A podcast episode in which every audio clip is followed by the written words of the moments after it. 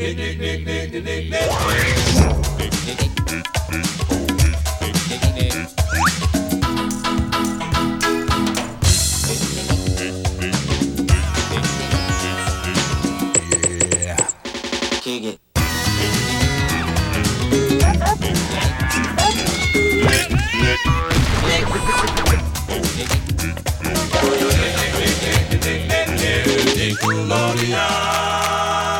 Ahoy, mateys, and welcome to This Week in Nickelodeon History. I'm your captain, Captain Eric, and welcome aboard as we cover more Nickelodeon anniversaries in between the times of June 5th and June 11th. And on this week's episode, we are starting all the way with a show that I know is going to sound like a noggin show, and I said I wasn't going to be covering any noggin shows on this season of uh, the This Week in Nickelodeon History, but this one actually counts because it did have its premiere episode 23 years ago on June 6th, 1999, The Fred on Your Head Show. The show starred a little green guy known as Fred, who was voiced by Doug Priest, and was a variety show in which this little green guy would hop around on top of the heads of different kids all around the world and ask them what kind of noggin programs they would like to watch. And then, of course, probably have a few little extra moments and tidbits here and there. The show only ran for two seasons up until September 9th, 2001. 18 years ago, on June 8th, 2004, Hey Arnold finished its run on Nickelodeon. Created by Craig Bartlett, Hey Arnold ran for five seasons of 100 episodes, also including a theatrical movie and a TV movie that premiered years later on November 24th, 2017. Now, originally, the final episode produced of Hey Arnold was a two part episode known as The Journal. The Journal ends on a cliffhanger of Arnold figuring out that his parents may still be alive over in the uh, far off country of San Lorenzo, lost in the jungles, and, and he might have to, to go out and find them. The original plan was that this cliffhanger was going to air and lead into a theatrical movie that Craig Bartlett and team were working with Paramount and Nickelodeon. Now, at the same time, they were also working on a TV movie called Arnold Saves the Neighborhood, which that might sound familiar because if you have seen Hey Arnold the movie, that is the TV movie that you're watching. What ended up happening was Paramount and Nickelodeon and all those higher ups were convinced that Hey Arnold was going to be as successful in movie theaters as the Rugrats because up to that point they've had nothing but success with the Nicktoons movies. And, you know, hey, I, I understand that. So they convinced all those involved that the TV movie was then going to be upgraded to a theatrical film and released as Hey Arnold the movie. And hey, it was going to be a big success. And then you can do the Jungle movie as a sequel to that. And we'll do that in theaters as well. And that'll be your big finale. Because the entire time, the end of Hey Arnold was supposed to lead from this cliffhanger to a big adventure in San Lorenzo. And unfortunately, I think they knew that wasn't the plan because the journal didn't air as the final episode of Hey Arnold. It was the final episode produced, and it was meant to be the final episode aired, but for some reason, Nickelodeon kept back four other episodes of season four to air after the journal's premiere on November 11th, 2002. Um, I, I think it's a big shame because unfortunately, the Hey Arnold movie didn't do that well in theaters. As far as I know, it may have been at least somewhat of a success, but nowhere near the success they were looking for. Um, just looking at the budget here, I mean, the movie was made for at tops four million dollars, and you know who knows how much afterwards they then spent on marketing, and maybe that's where they feel the movie was a loss because the box office for the Hey Arnold movie was only fifteen point two million, and I unfortunately did not see the movie in theaters. I, I was a massive fan of Hey Arnold, and and I sing its praises and I will continue to sing its praises to the day I die. And I, it must have been the marketing that just completely just went by me because I do not remember the Hey Arnold movie being advertised as in theaters. I remember it being advertised beforehand, but I just don't remember coming across a poster or a, TV ad that says it's in theaters now. And it's crazy. I, you know, I was watching Nickelodeon at the time. I talk about it enough here 20 years later. So it's bonkers, but I missed it on the big screen and have then seen it uh, a subsequent amount of times on home video and in streaming. By the way, if you're a Hey Arnold movie fan, highly recommend picking up the recently released Blu ray. Uh, I plan on doing a review sorts on the YouTube channel regarding all of the, the Nicktoon films on Blu ray because all of them have been restored beyond belief, at least in a way that I haven't seen in, in a few years. But back to the show, um, things were quiet after the show ended for a while. Um, we're, we're talking, you know, almost another 10, 11, 12 years would go by before we would even start to hear rumblings that the Jungle movie was again a possibility. I'm surprised it took that long, given the fact that you have a show here that made you a hundred episodes, a theatrical movie. Just produce a, a TV movie. And Nickelodeon knew that the Jungle movie was a, a project that they were working on and something that one of their episodes teased as a, as a cliffhanger, even if it wasn't the final episode that aired.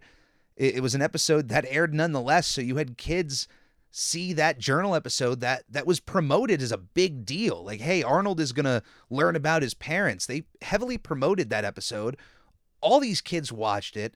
And, you know, one of the biggest mysteries in Nickelodeon history up to that point was in regards to Arnold's parents. We, you know, we knew a little bit about them from the Parents' Day episode, but this was just as much information that we could have wanted. And for it to end on a cliffhanger like that, and for Nickelodeon to just go so long without saying, yeah, let's just go back and dip in and do another TV movie.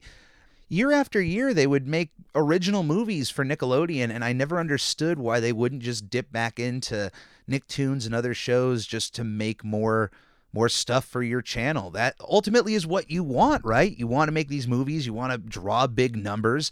And yes, they would eventually find their way to this point of making the Jungle movie. It's just a shame that it took this long to get there. I, I my heart bleeds for the amount of fans who didn't get to see that moment happen.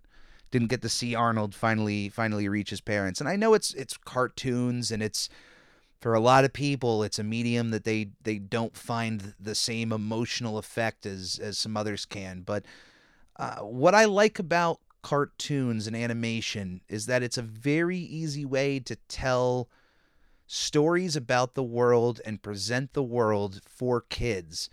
Uh, and not all of them have to do that. It's not every cartoon, but especially with what Hey Arnold did, and and the generation that it had an effect on. Um, I've talked about this before, and I, I've never really talked about it here on this season of This Week in Nickelodeon History, but I have a lot of love and admiration for Hey Arnold. SpongeBob SquarePants may be my favorite cartoon character, but my favorite animation show from beginning to end is Hey Arnold. Bar none, no question. That's it. That's it, Your Honor. That's my that's my answer. Um, one day I would absolutely love to give a TED talk on how important of an animation property Hey Arnold was to its time. And and honestly still is. It's a show that you could rerun from beginning to end and even if it's dated in the sense that okay, not every kid in the show is walking around with a cell phone in their hands. There are genuine moments, characters and storylines in this show that would be greatly beneficial to be seen by an entirely new generation of kids. I, I cannot think of any other shows out there on television that I could say would be the Hey Arnold of this generation. And it's not just in style of animation and in writing, just in the fact that Hey Arnold presented so many traumatic things that kids could potentially run into in their life. And didn't talk down to them about it, but talked directly to them about it and presented them in an easy to digest way that I, I and I've said this before, I have to imagine that the generation that grew up with Hey Arnold and watched it, even if they are unaware of it, I have to imagine that there's at least one thing about that show that stuck with them in the, in the back of their mind and has helped them in a moment in their life. Eh, it doesn't even have to be anything that you can concretely point to in the sense of somebody saving one's life after seeing the Heimlich maneuver from SpongeBob SquarePants. I, I'm just talking about presenting even ideas that may have, you know, for the first time as a kid, understanding it in the back of your head and even just that thought, digesting it over time. I mean, just the fact that almost every adult that had a name value in the show, you can point to an episode of theirs that they had where they were the vocal character and they were shown to have just as many flaws and issues and obstacles to overcome as any of the other kids did. You you have a kids show where there are episodes that can just be handed off from any of the kid protagonists over to one of the myriad of adults that are in Arnold's life and you end up finding out the same kind of struggles and obstacles that the kids are constantly overcoming the the adults are constantly overcoming. All the adults have their own levels of anxiety and issues. And and everybody gets their time to shine. Everybody's even if you find a character that has one episode to their name, they they spent that time in that episode building something about that character that you didn't know about and and maybe appreciated them on the on the other side for it. Uh, I just can only praise this show for as long as I'm able to speak on this planet, but the animation and the work that was left behind by Craig and his team is a testament and speaks for itself. I don't I don't need to make a podcast about how amazing Hey Arnold is for you to just watch it and and see for yourself just how amazing and impactful that show is and just know that like there's there's not many other shows out there that are constantly tackling you know issues in children's lives like you know um, neglect and poverty and uh, mental abuse and you know you're you're noticing characters that are extremely flawed but are able to overcome those flaws. And I got to be honest with you that speaks a lot to the captain here. I I do consider myself an extremely extremely flawed person. I'm far from perfect and I'm harder on myself more than anyone else has to be. You can anybody could walk into my life and point out every flaw that they notice or every flaw that they think about and even if they're right on the money i could tell you well you're you're right about that 100% but i am 150% even more harder than that on myself so knowing how flawed that i i feel when i see a show that can take characters like oscar oscar kokoshka and and you have this guy who is an absolute loser of a human being. But then he's given episodes where, you know, yes, if you only see these little snapshot moments of his life, you go, wow, what a loser. But then when you're actually given an episode of the guy and you and you actually get to follow him and see how his mind works, and you're able to realize, no, he, he's not a loser. He's he's a sweet man who just lost his way and is just only waiting for luck to help him bring uh, another good day again. I I don't know. I could like I said, the the amount of Hey Arnold I could talk about is is a TED talk. I I want to break down each character. Not I don't want to talk about Hey Arnold for uh for 5 hours on stage, just a concise little spiel, but just to just to actually open the eyes of people a little bit more to show like I, this this piece of animation in the 90s was more diverse and representative than it, than anybody was asking for at the time, and I don't think anybody even you know really gives it its just due as to what it was accomplishing for a children's show in the 90s. It, it just uh, I could sing its praises. Craig, the crew of Hey Arnold, Snee-Oosh, if you ever worked on an episode of Hey Arnold, you have my undying love. I love each and every one of you, and, and I do one day hope to adapt uh, a podcast of sorts like I'm Ready with Hey Arnold. I would love to dive down episode by episode, but one day I, I will have a Hey Arnold project under my belt and um, even if even if Craig doesn't want to uh, do that kind of podcast long term, I have to imagine the stories of Hey Arnold from behind the scenes. There's just a, a myriad of, of stories that that have to be told Um, I, I have to know just how certain episodes, how the plots came about, how certain characters, like, how did you come up with Pigeon Man or the Sewer King? Those one-off characters you would see once and and then never see again. Uh, but yeah, one day that that'll happen. That's not anything that, that Captain Eric's promising in the in the foreseeable future, unless certain things change.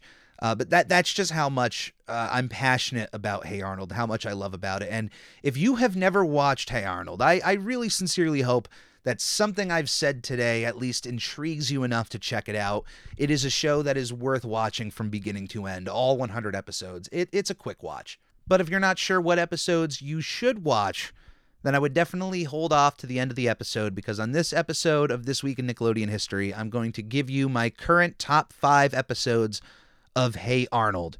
I say current because I feel like I've given a top five of my episodes before of Hey Arnold, or at least maybe a, a couple favorites, and it just changes over time. I, I, had trouble even coming up with this top five. So, uh, if you would at least like like to know a little bit more about Hey Arnold, what my top five episodes are currently, just stay tuned. Only a few days later, 18 years ago, on June 11th, 2004, would we see the final episode of another beloved Nicktoon, the Wild Thornberrys, created by Arlene Klasky, Gábor Csupo, Stephen Pepoon, David Silverman, and Stephen Sustarsic. The show ran for five seasons of 91 episodes. Uh, nine episodes short of the 100 mark. I, I can't believe they wouldn't allow them to get there, but ugh, I would be fine seeing another nine episodes of the Wild Thornberrys just just to get there. The the the season to 100. That's what you should call it. Make it a nice little little special on Nickelodeon. Uh, but the Wild Thornberrys started out all the way on September 1st, 1998, was yet another hit out of the Klasky Csupo Animation Factory boy, they were just cranking out Nicktoons all throughout the 90s. I call them a factory, not in any negative connotation, all in, in any positive connotation. They were just, look at this throughout the 90s. The Rugrats, Aaahh!!! Real Monsters, The Wild Thornberrys, Rocket Power, as told by Ginger. And before that, they were running The Simpsons in their early production and also Duckman for the USA Network. If you are an adult, if you are of age, I highly recommend checking out Duckman. It's it's one of my like favorite adult animated cartoons. Um, it really has stood the testament of time and, and is just as good as it was almost 30 years ago. Uh, but back to the Wild Thornberrys.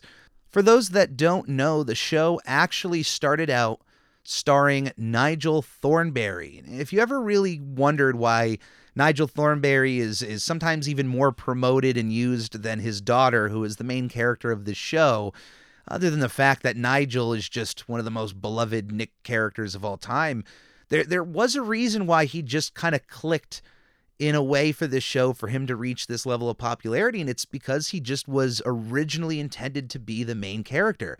Nigel Thornberry's Animal World was a pitch for an adult animated sitcom that was pitched for Fox Animation but was later rejected and was then picked up by Nickelodeon under its own animation studio, retooling the show to focus on Nigel's daughter, Eliza, and then, of course, creating the entire gimmick of the show with Eliza given the powers to talk to literally any animal on the planet. Now, with that power at hand, you really wouldn't need to take this show anywhere other than the suburbs, the city. There are plenty of animals to be found, but they took this one step above and included the original concept for Nigel Thornberry and the fact that Nigel does have his own nature documentary series that is recorded by his wife Marianne. And they just travel the world in probably the greatest Humvee that has ever been put together in animation history. But the, the entire Thornberrys in this Humvee are traveling around the world. Therefore, Eliza is not just talking to animals, she is literally conversating with animals of every kind all around the world in every country. And it's sincerely an interesting show. There is no way that you watch the Wild Thornberrys and you don't pick up any little piece of information from the countries they're traveling through or the animals Eliza is talking to. There's there's a lot of information to be found and This may not be the funniest Nicktoon, especially throughout the 90s, but there was a certain level of action and adventure that the Wild Thornberrys added to its formula that it was also able to find in its its humor as well. There there was a lot of humor, but it certainly was just not meant as like a, this is a big comedy show, hit after hit after hit of jokes. Uh, also among the family, I forgot to mention, of course, how could I forget Darwin? Darwin is a chimpanzee and also Eliza's best friend, uh, one of the animals she meets along the way. And I just have to shout out the absolute wonderful uh, voice of Darwin, Tom Kane. They, they give Darwin, this chimpanzee, a, a kind of proper British accent. But speaking of British accents, my favorite voice actor, part of this series, is of course Nigel himself, voiced by the one, the only, the iconic Tim Curry. That is right, Tim Curry. Known for his roles in the Rocky Horror Picture Show, Home Alone 2, Lost in New York, Muppet Treasure Island, the original It miniseries playing Pennywise, and of course, one of my favorite movies of all time, 1985's Clue. Yes, based off of the board game. Let me just tell you. Please do not scoff at Clue the movie just because it is based off of Clue the board game watch that movie, you have no idea the kind of ride you are in for, and especially the comedic timing and delivery of Tim Curry's Wadsworth. Absolutely incredible. There is no way you watch Clue and that you don't become a Tim Curry fan. That's just fact at this point. But of course, if you haven't seen the Rocky Horror Picture Show, that is also a Halloween favorite of mine. But for as much of a fan of Tim Curry as I am, my favorite role of his will forever and always be Nigel Thornberry. I, I can't really put my finger on it, like what a part of it exactly works. But uh, the way he was written, the way he was voiced, Nigel Thornberry to me came off as one of the most trustworthy adults in the history of animation. Uh, he was presented in his world essentially like the Steve Irwin of our world, not necessarily in terms of that level of of energy because Nigel was certainly not somebody who was going to give off that Steve Irwin level of energy on camera but you could tell that he cared about the animals he was talking about. You could tell he absolutely cared for his family and that he was just a trustworthy father who knew when to have fun and who also knew when it was time to sit his daughters down and have that conversation uh, but you know what? Look at I'm doing all this talking over Nigel. He's not even the main character. This is this is what I'm talking about. Uh, but Eliza is great too. I really love Eliza, and of course the the ability that she brings to the table. She doesn't misuse. She's not somebody looking to to gain for herself. Although she can certainly have her selfish moments. She's a kid. She's allowed to but she was given this power and has done wonders by it and has helped out a lot of animals. And if you're anybody who loves animals, you love conservation, and you haven't really dived into this show, I would I would give it a watch. It's absolutely worth watching from beginning to end. And also spawned two theatrical movies. The first being the Wild Thornberrys movie, which premiered on December 20th, 2002, and then the crossover film Rugrats Go Wild on June 13th, 2003. This was a movie in which the Rugrats met up with the Wild Thornberrys because, you know, the animation style is practically the same. They're both made by the same mom and dad. You might as well just cross those two properties together. Uh, that's actually something, you know, given the fact that I just mentioned it's June 13th, we'll be talking about extensively next week. So I'll save the Rugrats Go Wild talk until next episode. 15 years ago, on June 8th, 2007, we had the final episode of Ned's Declassified School Survival Guide. Created by Scott Fellows, the show ran for three seasons of 54 episodes. The final episode of the show, Field Trips, Permission Slips, Signs, and Weasels, was presented as a TV movie of sorts and was a double length episode of the show, and saw the cast of characters leave the school for the first time on a field trip to a local museum.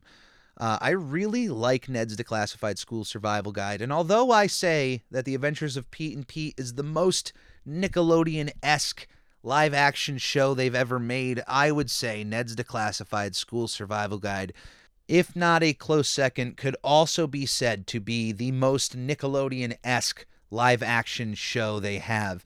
And when I say that, What I'm talking about is there is a there's a level of energy. There's a level of energy that a lot of the 90s Nicktoons gave off that no other network were producing at the time. Later on, that level of energy would find itself in other in other channels, but that energy though only found itself to me in a few live action shows and and mainly it was Ned's Declassified School Survival Guide and The Adventures of Pete and Pete where it's not just your standard sitcom and you're just changing out the characters, the setting and it's still an audience laughing at those jokes. It's a complete identity for itself that was completely original, at least compared to other live action shows. Honestly, I think when a live action show can present itself more like a cartoon, and in this way, the way the side characters were presented and the storylines were presented, for all intent purposes, this was just a live action cartoon. And it also helps that at least there was a wonderful guest appearance by Cosmo and Wanda of the Fairly Odd Parents in in a, one episode of the show. Uh, I can't recommend going down this path enough. I mean, 54 episodes is really not that much. So do yourself a favor the next time you're bored and maybe binge a few episodes of Ned's Declassified School Survival Guide. I, I promise you're really not going to regret it. Also, 15 years ago, and one day later, on June 9th, 2007, the Nickelodeon TV movie Shredderman Rules premiered well, on Nickelodeon. Directed by Savage Steve Holland, the movie also starred Devon Werkheiser, who played the role of Ned on Ned's Declassified. There was a bit of a Ned weekend here, or uh, more of a Devon weekend. But uh, even though I tuned in for the Ned's Declassified finale, I didn't tune in a day later for Shredderman Rules.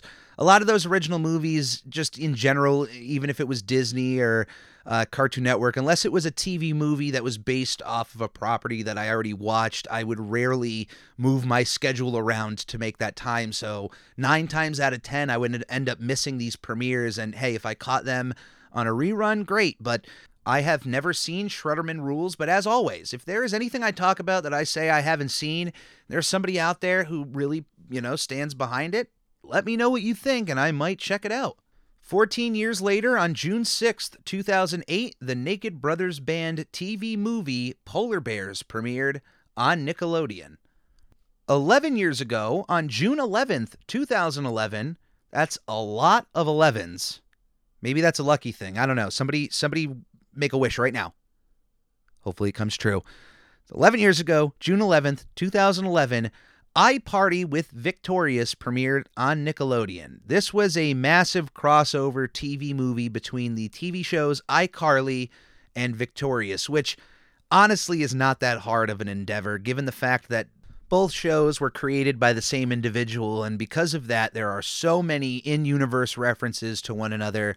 iCarly websites popping up in the background of so many different shows, and Hollywood Arts being referenced in other shows. And uh, all of those Schneider's Bakery shows have been all confirmed to take place in the same universe. So, in concept, it, it's not that hard to think about, but we had never had a crossover of this level until now. So to get the entire cast of iCarly, mixing it up with the entire cast of Victorious was a was a pretty big deal, and for all accounts was a massive success for Nickelodeon, drawing a total of 7.3 million viewers, making iParty with Victorious the top-rated cable program for the week of its premiere. That is a pretty big deal given the fact that the crossover aired during the 2011 NBA Finals and the 2011 Stanley Cup Finals, although I got to imagine that the amount of people struggling with what to watch, either iParty with Victorious or either the NBA or NHL Finals, have to be a very small number of people. I'm not saying that they don't exist. If you're listening out there and you are somebody really struggling with what to watch, my heart bleeds for you. I get it. I've been there. I, I, I can't speak of what, but I've been there between two different uh, television uh, products that I wanted to view. But yeah, I, I enjoy the movie. I've seen it a few times. I don't know that I necessarily enjoy it more than any other single episode of either iCarly or Victorious, but in the pantheon of crossover movies and episodes, this this stands up there with some of the better ones. I'm not going to say it is the best, but it does stand up there with some of the best. Also 11 years ago on June 11th, 2011, was also the finale of Legends of Bikini Bottom, a series of SpongeBob episodes all having to deal with the supernatural happenings around Bikini Bottom. The episodes aired from January 28th all the way until June 11th, 2011. Six episodes of Legends of Bikini Bottom were produced. Ten years ago, on June 11th, 2012, the revival of Figure It Out premiered on Nickelodeon, created by Kevin Kay and Magda Liolis. The show ran for six seasons of 233 episodes. That's in total of the entire Figure It Out brand with the revival only running for about a year and ending its run on July 16, 2013. Figure It Out is a classic Nickelodeon format that gives us a panel of a random assortment of Nickelodeon mainstays, live action stars, usually a mix of kids and adults that are well known from other Nickelodeon properties. Four of these panelists uh, using yes or no questions to figure out the achievement or skill of whatever kid is on this episode to figure it out. So the show would start with the kid letting the audience know what the skill or, or achievement is. Um, for example, the show might start out something like this Hi, my name is Eric, and I host a podcast about SpongeBob SquarePants. Now, no need to roast me in any of the comments or anything. Like, I get it. That's not really a skill or anything that would be mentioned on Figure It Out. I'm not going to be on any show for that. I'm just using it as an example.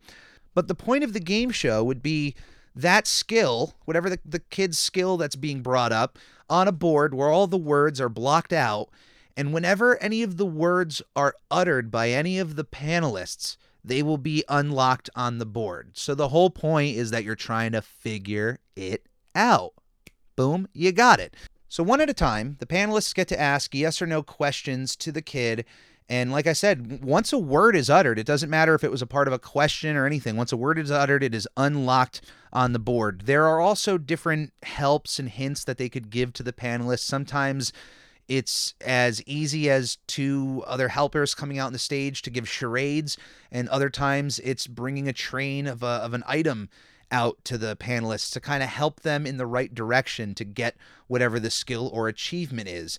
Um, on top of this, there is also the secret slime action. It's kind of the whole slime element to figure it out, but every single round of uh, Figure It Out has a secret slime action that only the audience and the viewers get to know what it is.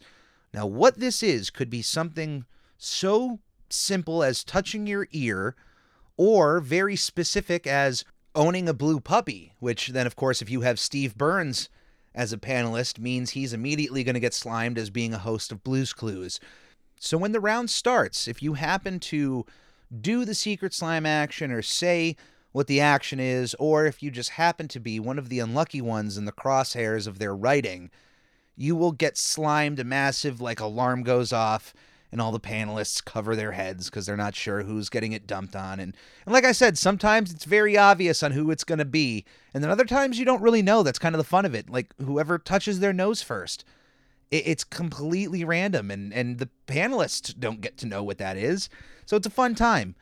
What's not a fun time is sometimes they do bring on kids who unfortunately might not have that wonderful of a skill or an achievement, and it might come off a bit weird. It, it, it just sometimes it wouldn't even be anything you would want to tell people.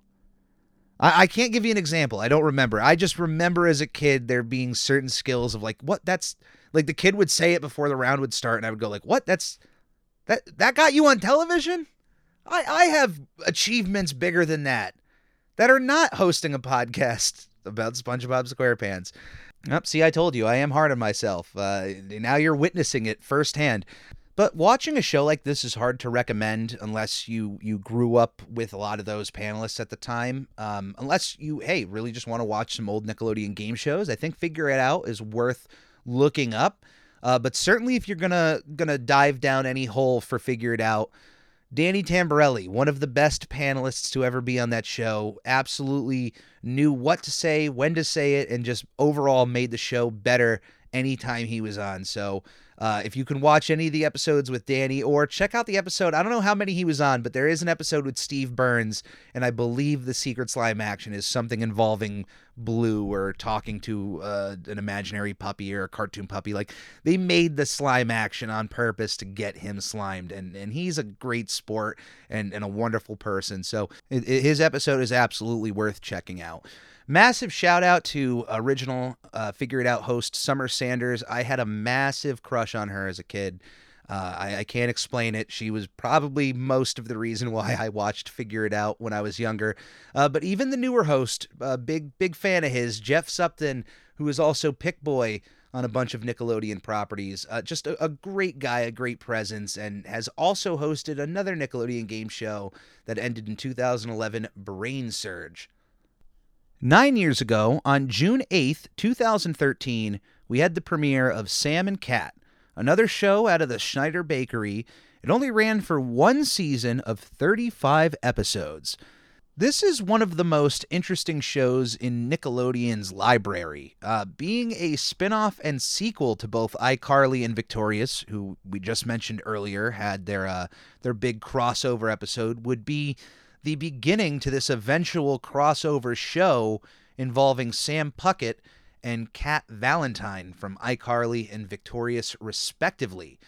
The show takes iCarly's Sam and brings her over to California, where she meets up with Cat Valentine, ends up moving in with her, where they start their own babysitting service called Sam and Cat's Super Rockin' Fun Time Babysitting Service. Uh, throughout the show, a few other characters from both iCarly and Victorious make their way uh, through the Sam and Cat set, but unfortunately, Victoria Justice of Victorious fame did not show up, as well as Miranda Cosgrove of iCarly, both main characters from both shows. Didn't show up for Sam and Cat, but most of the other cast did. Uh, the unfortunate thing about Sam and Cat is it was a massive success for Nickelodeon, but things kind of took a nosedive for the show, while at the same time it was being produced, Ariana Grande's music career was skyrocketing. At the same time that Jennette McCurdy was finding issues behind the scenes working on the show it kind of tailspinned on itself before ending its run on July 17th, 2014, a little over a year later.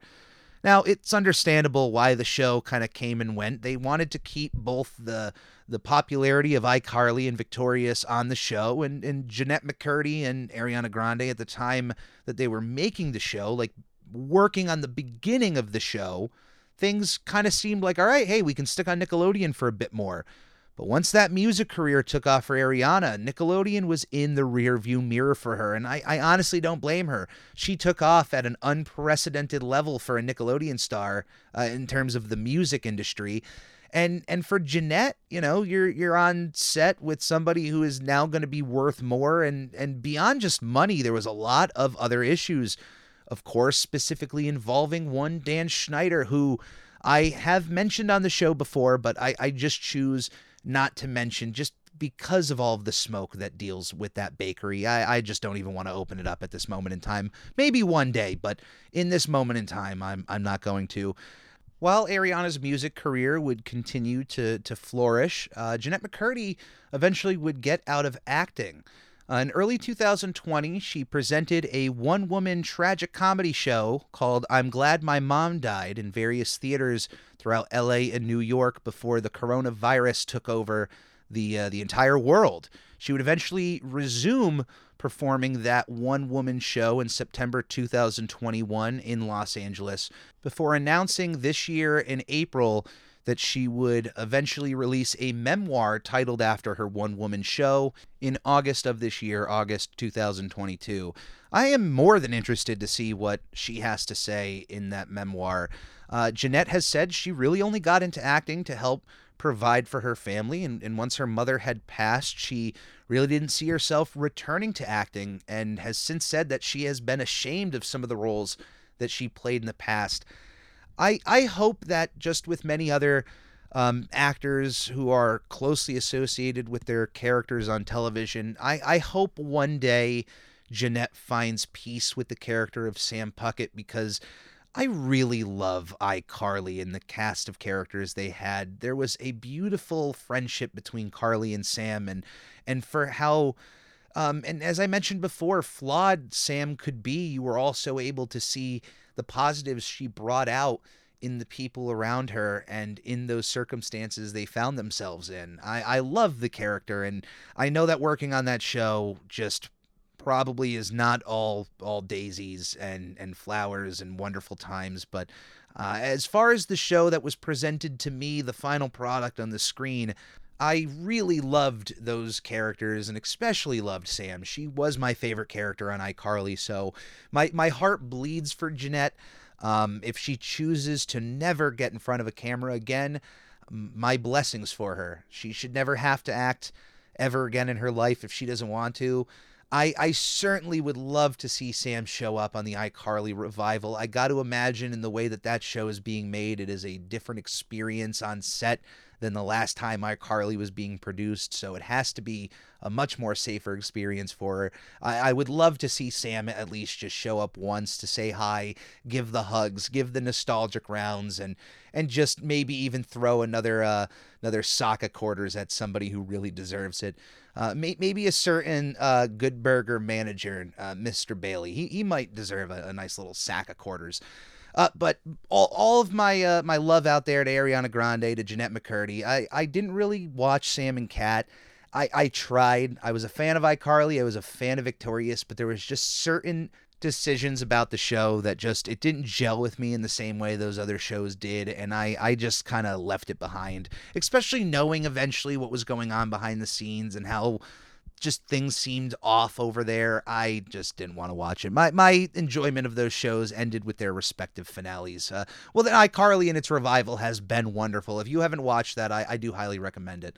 Another Schneider Bakery production finished its run three years ago on June 8th, 2019. I'm talking about the show Game Shakers.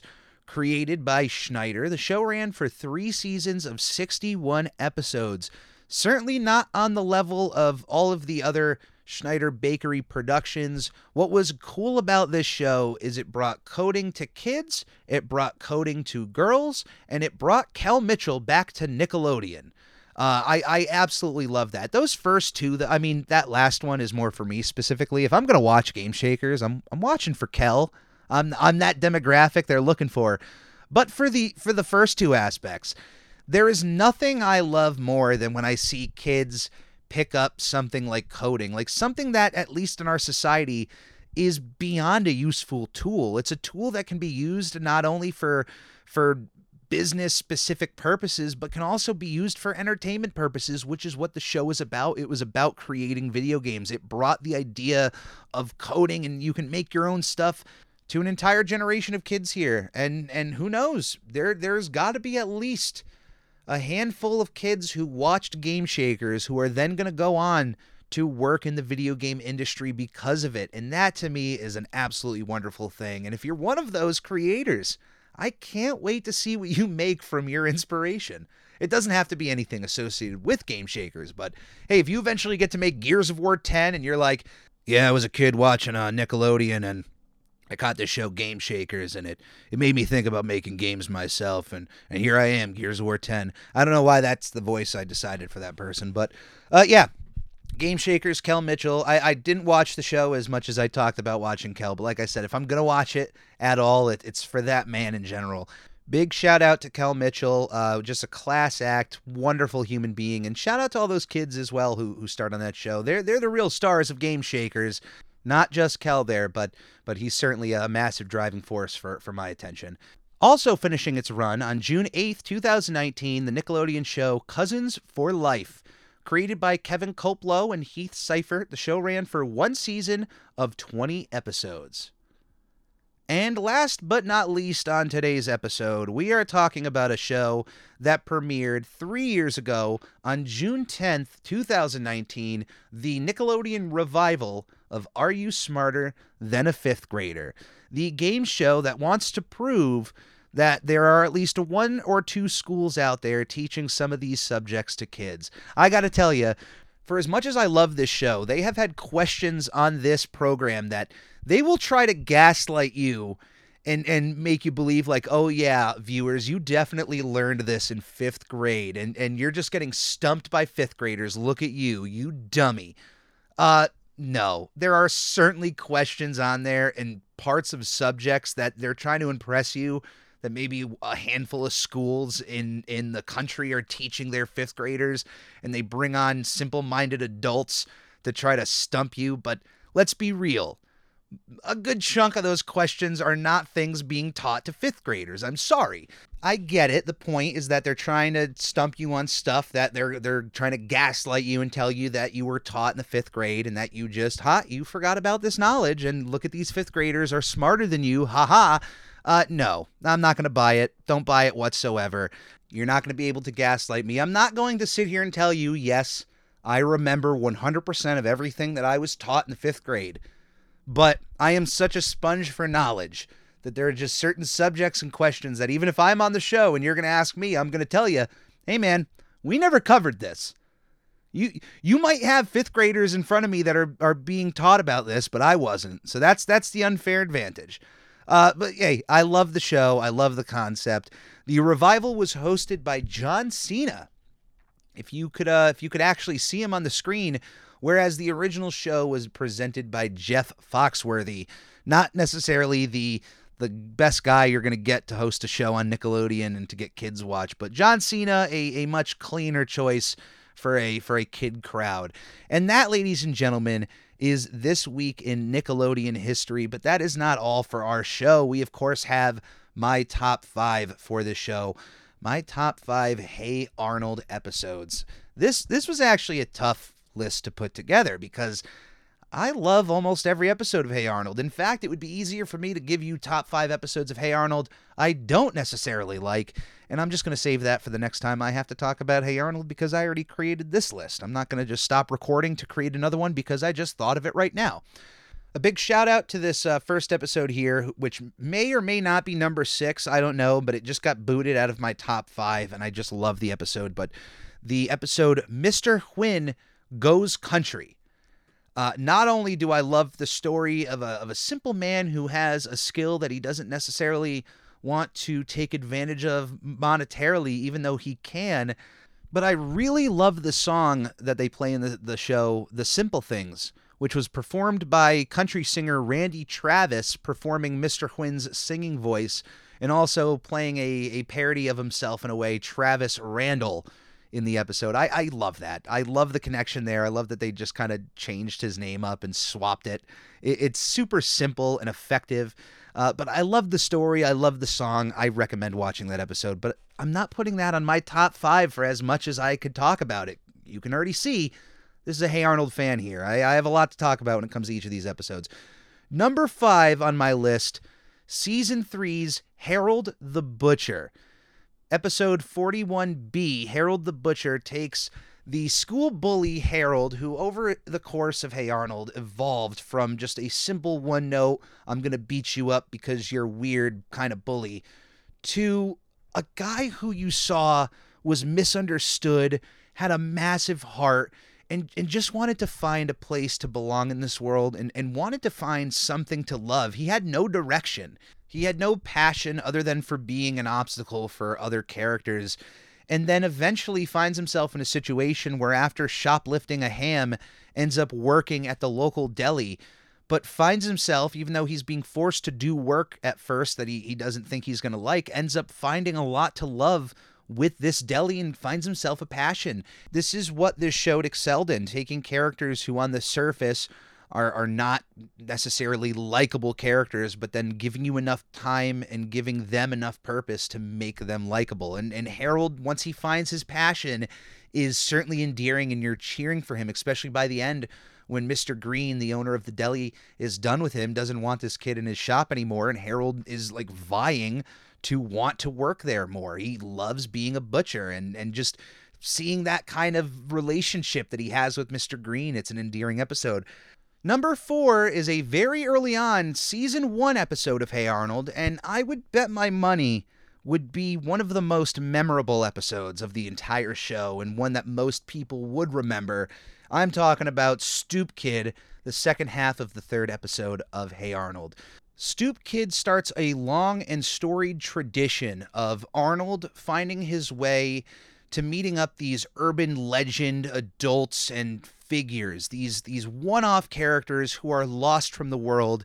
They're just hidden away and they they just feel like they're kind of revving their tires in the mud of life. Stoop Kid, for example, is seemingly an adult or at least uh, an 18, 19 year old who just lives on a stoop in the city. Uh, a stoop, given that, you know, front part of a building, you know, you got uh, like a little patio in front of your door and then the steps down. That's that's the stoop. And that's all he stays on and apparently has ever stayed on since he was a kid. He is known as the stoop kid because he doesn't get off of the stoop whatsoever. Apparently he has never once stepped off of the stoop. And Arnold, being the optimistic, caring character that he is, when he finds these these people who just feel lost and afraid and and Arnold wants to be that guiding light to help them find their way. He does this time and time again where he just meets up with characters that everybody else is like, "What are you doing, Arnold? Stay away from that guy. Stop talking to him." But it's always Arnold who can see through any of the scary bits of a person from their outside appearance and notice that they are a human being on the inside. And like with every human being, what what are we really looking for here on this planet? We're looking to be heard from. And and Arnold does what everybody else is afraid to do and talks to these people. He talks to Stoop Kid. He learns more about Stoop Kid and through that learning is then able to find an effective way to help him in his problem which in the end is is a powerful message that Stoop Kid, even though he chooses to stay on his stoop full time, now that he's overcome that fear, he is able to then get off of his stoop at any point he wants and harass people in the city wherever else he goes just as much as he can harass people from the safety of his stoop. It's a beautiful episode, and, and like I said, it starts a long and storied history of Arnold doing this, and each and every time it's wonderful. But there's there's no forgetting that that first time. You know, you, can't forget your first. Uh, next up, number three, the uh, first episode of season three that I mentioned earlier with Harold the Butcher. The first part of that episode is known as Helga Blabs It All. One of my favorite episodes of the show. Helga Blabs It All takes Helga at the uh, dentist's office on essentially laughing gas, where she comes clean about her undying love for Arnold.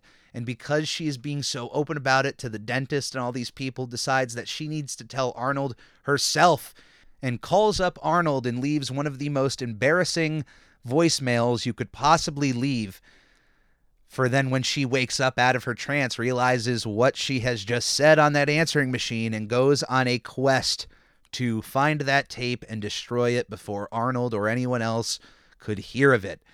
And boy, is it a ride of an episode. I'm not going to spoil anything. It's one of those episodes you need to go view for yourself. Number two is another season one episode, the second half of the 13th episode of Hey Arnold, Wheezin' Ed. Now, some of my favorite episodes of Hey Arnold are usually the ones that have to deal with the supernatural or the spooky elements of the world. You would be surprised how many more episodes of Hey Arnold have to deal with that than just certain Halloween ones. There's The Haunted Train, there's uh, the episode The Headless Cabbie over from season four. So there's a ton of episodes that like to spook you out, and one of the best ones is The Urban Legend of Wheezin' Ed. The urban legend about Wheezin' Ed and his treasure over at Elk Island, enough to get the entire group of kids over to the island to try to go through their, their various cave systems before making the discovery of a lifetime, let me tell you. As the uh, B plot of this story has uh, two crooks also entering the island from the other side, having an entire scheme of counterfeiting pennies. These two losers going through all this effort of chiseling out little faces of Abraham Lincoln on little pieces of copper. Like, who's going to waste time counterfeiting pennies? Like, I knew that as a kid. I was watching this and I thought that was the funniest thing. Like, wow, these guys are wasting their time. Eh, that's a lot of pennies to get anywhere in life, but uh, I cannot recommend uh, Wheezin' Ed uh, enough, especially out of those like urban myth, spooky episodes. It's one of the best ones. And my number one episode of all time, I have talked about this episode in nauseum. It is a season one episode, the 11th episode of season one, Arnold's Christmas. I watch this every year. Uh, I've watched this uh, multiple times every Christmas season. I'm not saying like every day, but I, I, depending on if I'm showing an extra person here or there, putting it on, because it's a very quick 22 minute episode of Hey Arnold. It doesn't overstay its welcome but it's one of my absolute favorite Christmas stories in the world. And because of that, I'm not going to sit here and tell you the story of Arnold's Christmas beat by beat because I think above all else, it's worth watching if you've never watched it. But the overall story of Arnold's Christmas is that Arnold is tasked with being the secret Santa for one of the boarders in his grandparents' boarding house. This boarder being Mr. Hyunh, who I mentioned earlier. Well, Mr. Hyunh, being a very simple man, only desires one thing when it comes to Christmas, and that is to be reunited with his long lost daughter, who he ended up giving away during wartime of his country, had to save her life to make sure she could get out of a dangerous situation. And once Arnold hears of this news, just knows that there is not an item on this planet that I could purchase that is going to bring this man more happiness than reuniting him with his daughter to the fact that he wasn't even getting a like secondary gift for this guy. He was going to walk up to him on Christmas empty-handed to tell him, "Hey, this is what I tried doing and unfortunately I wasn't able to do it." And of course, you could imagine how things go. And regardless of that, even when you know the outcome, there is just so much to be found when it comes to this Christmas special. In total, for about four to five years of my life, I found myself in a teaching role for different groups of kids, ranging from preschool all the way to the fifth grade. And on three different occasions, three different times during Christmas, I was able to show Arnold's Christmas to kids who had never even watched Hey Arnold before. And one of my proudest moments of of this time was seeing preschoolers you know, not pay attention to the special at first, but once the special hits the wartime part where Mr. Hyunh is going over the story of how he he lost contact with his daughter, every single kid's attention was on the screen from that moment to the end of the story. There's just there's something special when you're an adult and yeah, when you can show your kids something you like and they also like it. There's something to be proud of that, but I don't know. There's something different when you're presenting to an entire group and, and on three different occasions. On three different occasions, not just all preschoolers. The most proudest moment was were the those preschoolers. The other two moments were with uh, with older kids, but still around fifth grade, never watching an episode of Hey Arnold. Hey guys, let's watch this Christmas special. Maybe it's just the season and uh, they're willing to watch anything, but it was always nice to see this special have a similar effect on other kids who had never even watched Hey Arnold, and it was just more validation to know that there was something really special here.